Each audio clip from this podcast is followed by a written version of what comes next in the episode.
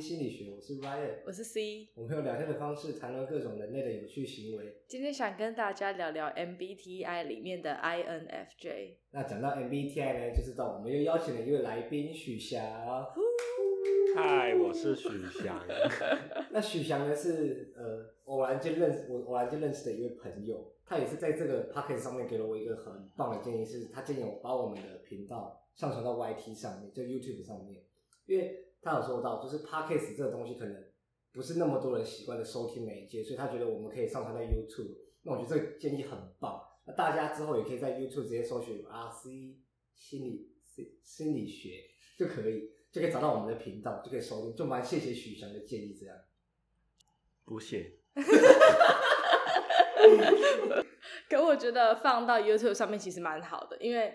虽然有些人会习惯听声音，但是他们还是会想看到画面，或者他们就习惯打开 YouTube 放着当音乐听的。而且其实我觉得看到人有时候会比较怎么说，有一个在陪伴的感觉嘛。有时候听声音的陪伴力可能没有那么强。你要看到人？看到，我是说那个 YouTube 上面，哎、欸，好，没事，这个我们会再讨论。还没想好，想的不一样，想的不一样。那许翔想跟大家聊聊自己吗？不想。许好，我然后我们这一集会找许翔，是因为我跟 Ryan 说，我们这一集的 MBTI 可不可以找不要这么熟的？因为上一集的 Lisa 就是我们的同班同学嘛，然后 Benny 也是，对，Benny 也是。然后那时候在做相关主题的时候，有时候找到资料会直接带入他们的人格在里面，对，所以我就会觉得说，这样子找下来，好像对我来说会有点做功课不是这么足的感觉，所以找了一个有那么熟又又没那么熟的人，哦、会讲话呢。对，因为这算是我们第一次聊天吧。嗯，对啊，对第一次都这么正式。你们两个是第一次哦。嗯，就是以前我知道许翔是谁，但是我不会跟他打招呼。但是我在猜他应该也不知道我是谁。嗯，我对，因为那时候我们在开直播的时候，嗯、他有在底下留言，然后他就有说他不太，他不知道我长怎样。嗯、好，我们直接进入主题。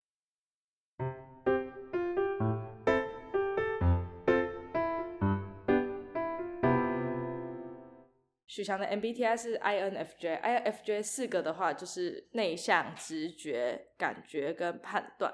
然后这个人格的特质是，他们就以朋友圈来说好了，他们比较不擅长交际，比较喜欢自己独处。但是虽然他们喜欢跟自己独处，可是他们在一个团体里面，他们其实是很合群的，因为他们的共感能力跟察言观色的能力很强，所以他们会把别人的需求放在前面，把自己的需求放在比较后面。但也是因为这样，所以他们会比较在意别人的想法。许翔觉得呢？跟你有像吗？不善于交际。呃，我觉得我是喜欢交际，可是不喜欢交际活动。哦、就是我喜欢，我喜欢坐下跟别人聊天。可是如果你说一起去唱 KTV，然后聚在一起，就会感觉有点，嗯，不自在嘛。因为那个那个场合也不太适合聊天。所以你喜欢一对一，或者是？就几个人小小的聚在一起聊天，嗯，的感觉啊。那为什么不喜欢就是去那种交际活动？感觉很压迫吗？有一点。好像可以稍微理解是什么意思。嗯。那其他方面？嗯，在意别人的想法，我有在改了。就是感觉以前很容易别人说什么你就直接听下去，可是现在会自己过滤一下，然后再。消化。其实我蛮意外你会这样讲，因为我认识你，我觉得你是蛮有自己独立思考能力的，就是你会想很多很多，而且是蛮有条理的去分析。就如果你不讲，我不会觉得你是会，呃，可能跟别人想法走的。所以之前都是这种模式。对，我觉得可能上大学之后有比较改变，之前就比较比较顺从别人的意思。可是让你改变的那个契机是什么？哦，因为我是出国念书，就是改变蛮大的。就是可能本来在香港的时候没有很独立，现在很多事情都要靠自己。然后你靠自己的时候，一定要有自己一个想法嘛。嗯，而且遇到更多不同的人，我觉得台湾人跟香港人还是会有一些不一样。就是遇到不同的人，还是会有不同的学习。所以你会玩乐团吗？独立乐团？没有，可是我在香港的时候也蛮常听台湾的独立。哦，渐渐变得独立。啊，然后许翔是香港人，然后他是大学的时候来台湾念书，是吗？对。那你觉得，哎、欸，我们请你稍微去看一下自己 MBTI，你是 INFJ。J。Sorry。那你觉得跟以比例来讲，你觉得跟自己像的比例有多少？呃，可能八十趴吧。哦，对，那其实还蛮高的。那你觉得剩下的二十趴是差在哪？嗯，剩下的二十趴，在意别人的想法。对哦，因为你现在有在改变，嗯、所以你就觉得说，哎、欸，好像没有那么想是吧？嗯、哦，那在意别人想法，这个有没有带给你什么困扰，或者是有没有什么可能之前在香港，就是跟那些朋友玩的时候，有因为这件事情，然后跟自己的内心发生冲突？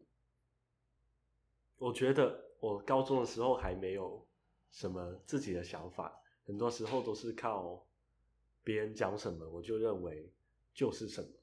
而到现在，可能每个事情别人讲之前，我已经有自己的想法，可以再去跟他讨论那个问题。我觉得这样比较好。所以你比较喜欢现在的自己？对。那我觉得可以承接这个问题是还蛮不错，就是因为我们。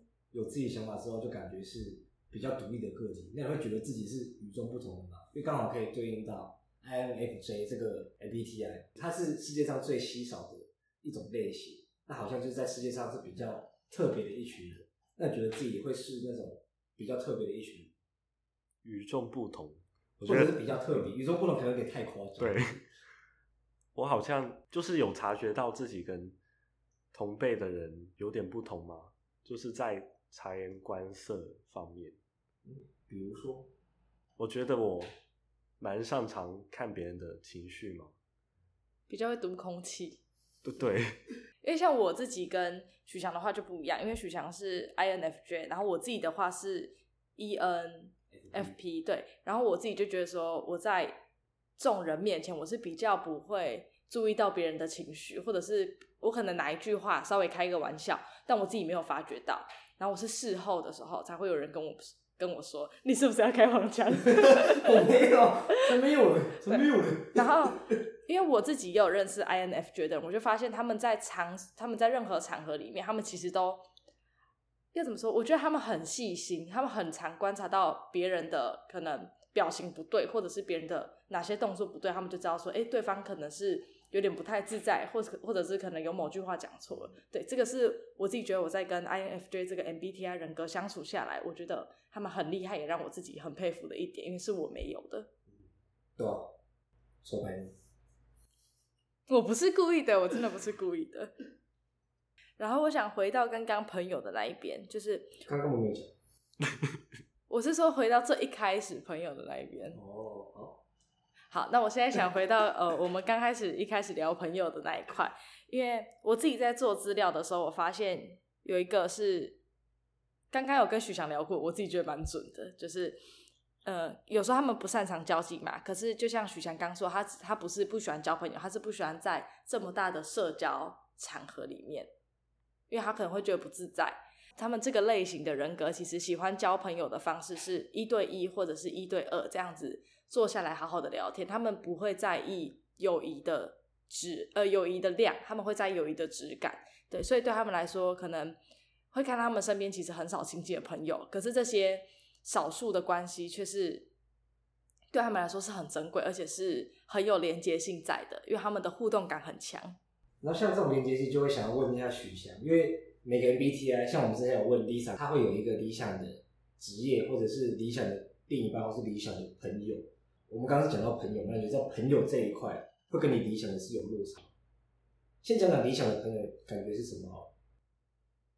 嗯，就是即使很少联络，可是在一起互动还是会很自在。嗯，就是不太需要很花时间维系的朋友。那我想问一下，就是你身边的朋友是你自己觉得他们是偏比较正向的，还是负向的？我觉得一半一半。嗯，哎、欸，刚刚好像不是这样讲。刚刚是说身边 身边很多优秀的朋友，是因为用本名的关系，然后会认出来。嗯，对，就是也会有一些朋友蛮负面。嗯，那他们会跟你说他们自己可能遭遇到哪些不太开心的事情，或者是有什么不顺遂的吗？嗯，对。他们会跟你讲的很深吗？还是就是浅浅的这样带过而已？就是有一些朋友可能，其实我们并没有很熟，可是他们还是愿意向我分享他们的内心话。但通常他们呃分享完的时候，你会给出什么建议吗？还是你就是静静的坐在那边，然后听他们讲完？我通常都会只是听而已，因为我觉得我给的建议他们都应该已经想过了。然后最后他们讲完，我就会劝他们去辅导室。然后，因为刚刚许强说他通常都是会静静的在听他们讲完嘛，那静静的听他们讲完，其实就可以连接到一开始讲的他们的共感能力很强。我觉得朋友会跟你，就是可能会一直这么跟你讲他们自己心里的事情，这一部分可能就是因为你可以蛮了解他们的感受，你蛮知道他们内心在想什么，所以他们才会对你产生一个信任感。他们会觉得说，我今天跟你倾诉，但是因为你知道我在想什么，我我可以比较放心这样子。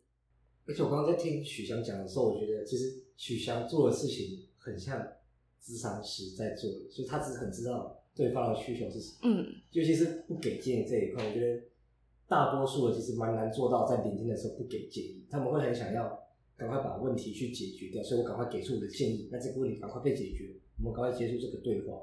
可是取消就不太会，我觉得这件事情其实是反而是一个比较有深度，而且。健康的谈话模式，大家是可以很倾听对方的需求，并且是创造一个很深的连接感。所以 MBTI 像这个 INFJ 这个类型，其实它有一个适合的职业，是不是有一个叫智商师？对，他们最他们适合的职业第一个就是智商师，因为他们的刚刚有说嘛，他们的共感能力很强，然后又比较容易又又很会察言观色，所以这个其实在他们的心底里面，他们很容易去发掘到别人的需求是什么。然后又像刚刚许翔他自己说的，他不会直接的去给建议，他反而会寻求一些比较正确的管道。那其实这一些会让他们蛮适合去做，嗯，可以为他为别人着想的一些工作。那智商师就是很符合的其中一项。刚刚正确的管道是去辅导室，知道吗？去辅导室很正确啊，不然许翔长得像辅导师吗？我想，我想问一个好奇的。就是你有没有理想的伴侣是什么样子的？就是不要讲他 MBTI，你理想的伴侣他的个性是什么样子？对，或是相处模式。嗯，我现在的男朋友也是 INFJ。那跟这种同类型的人格相处起来，你会觉得有趣吗？还是会觉得说有哪部分是比较有冲突的？有趣吗？嗯，也是还蛮有趣。就是即使大家。都是 INFJ，可是不代表我们是同一个人，就是很多想法还是会有不同的意见，可是可能彼此的思考模式嘛，会比较接近，所以我跟这个人相处是还蛮愉快的。你觉得不用耗费太多精力去读他自己内心是想要什么？精力？对。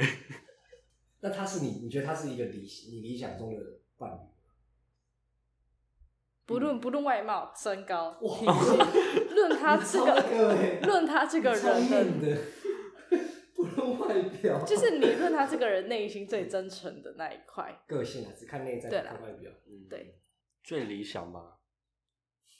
我没有想到这么最理想什么的，反正我觉得相处的开心就好。就是即使我不知道他的 MBTI，可是我觉得相处下来是开心的就好。就是我不会因为他是 INFJ，我会觉得哇，我们好合，我们在一起吧。反而是相处下来是愉悦的就好。好愉悦，有开心，真幸福。但是有一个蛮酷的事，就是我有去查 MBTI 的理呃适合的伴侣，不是说理想哦，是适合的伴侣是什么？是 ENFP 跟 ENTP，就是就是 C 本人，对，就是我本人。先跟大家 讲一下，我男友是 INFJ，但是呃，我在我自己在做的时候，不管是许翔自己讲，还是我之前自己在做作业的时候，我都发现，嗯，其实我查出来的人格特质真的跟我男友蛮像的，虽然不能说到完全一模一样，只是我觉得他符合的程度其实也很高，就是针对内心这一块或针对交朋友这一块，其实都是。那为什么会说 ENFP 跟 ENTP 很适合呢？是因为这两个人的人格特质都是比较喜欢冒险，比较喜欢交际，应该说在大众眼里都是比较活泼的人，所以这一些人可以去带领比较。内向思考的 INFJ，所以 INFJ 的人其实蛮容易被这种外向的外向型的人格吸引。对，你感觉 ENFP 也是需要有一个人去把它 hold 住，不然他会一直往外放，而没有去往内。对对对，就这两个，应该说 INFJ 跟这两个人格在一起的话，可能大部分都是一个比较互补的作用。嗯、啊，我刚刚想到，我想问许翔什么了？我想问说，目前你跟你男友在交往的过程中，有没有发生什么摩擦或是冲突？就是有没有吵过架？嗯，暂时都没有啊，都没有吵过架。嗯，你是很意外吗？不是，因为我想，我想知道吵架的内容跟原因是什么，说不定可以聊到我们刚刚带到的东西啊。但没有，我没有想要八卦，我真的没有想要八卦。所以目前蛮幸福。对，幸福就好。可是我觉得，不管自己的 M，不管网络上的 MBTI 说你自己是适合哪类型的伴侣，又或者是自己正在跟哪一个类型的 MBTI 相处，我觉得就像徐翔刚刚说的，其实只要相处是愉悦的就好了。对啊，就跟星座一样啊，什么我是水瓶座，然后我跟谁就会很对，其实太一言而一言而概之。对，我觉得这种东西其实真的可以当做是一个参考，因为就像。呃，假设像许翔，他可能就是想要找一个个性像的人，或者就是刚好真的遇到了。那在遇到的时候，其实没有产生什么摩擦，没有什么冲突，两个人只要开开心心的，我觉得这样子其实就够了。就是你不一定要找一个跟自己 MBTI 完全互补，或是跟自己 MBTI 完全相似的人。我觉得只要遇到了，然后缘分有牵在一起，那会走在一起就是会走在一起。可以参考，不要迷信。对。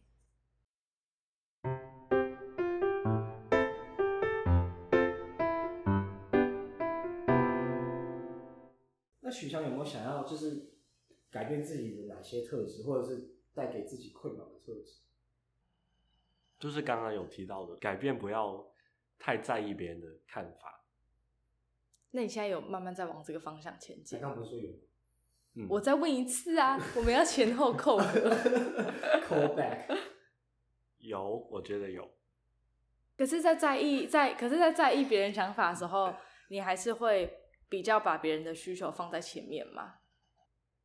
那怎么说？应该应该说，这两个有差。对，应该说，如果把这两个区分下来，把别人的需求放在前面，可能是你觉得别人的需求可能比你的需求还要来的重要。就是假设你今天想吃 A，别人想吃 B，但是你们今天是要共点一份套餐。你刚开黄腔吗？你就会想要把我没有在开黄腔。好了，对不起嘛，对不起，继续。他吃 A。然后你想吃 屁？我不想讲了，我不想讲了，就这样子。你觉得你会吗？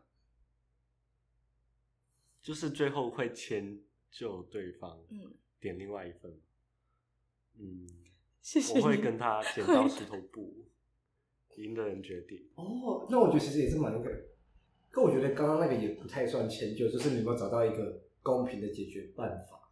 对。那我们回到刚刚好，就是最想改变的特质这一块，除了可能会呃太在乎别人想法之外，还有其他想改变的吗？好像就还好了。嗯，所以你蛮喜欢现在的自己。嗯，那讲都讲到你蛮喜欢自己，那你觉得自己的特质哪一个就是你最喜欢的，或是自己比较有优势的地方？察言，察言。OK，察言观色。察言观色，对，这一点吧。因为有留意到身边有部分朋友这方面会比较缺乏，谁啊？香港的朋友，所以觉得有这方面的能力还不错。哎，可是那如果你在跟那种就是比较没有察言观色的朋友相处，会不会觉得看他们怎么白目？有时候也会，可是我觉得跟不同的人相处还是蛮有意思的。嗯。我发现徐翔都会带着一个很开放的心跟他身边的朋友交际，我觉得这很这还蛮好的。可是我觉得就是我现在在讲的这个朋友，他只有这个特点，可是我会可能留意到除了这个缺点以外，他其他有蛮多优点都值得我去学习的嘛。嗯，所以就觉得跟他相处还蛮有趣的。所以都会看到你比较会看到一个人他比较优势跟他比较有特点的地方，你反而不会去注意到他可能哪一些事情做得不好，或者是那些小缺点。对啊，我觉得就很像我看 C 啊，这样对不对？可是他还是还有很多很多优点的。那我自己也是很多缺点的，然后 C 也是很包容我。嗯，对啊。True，True，True。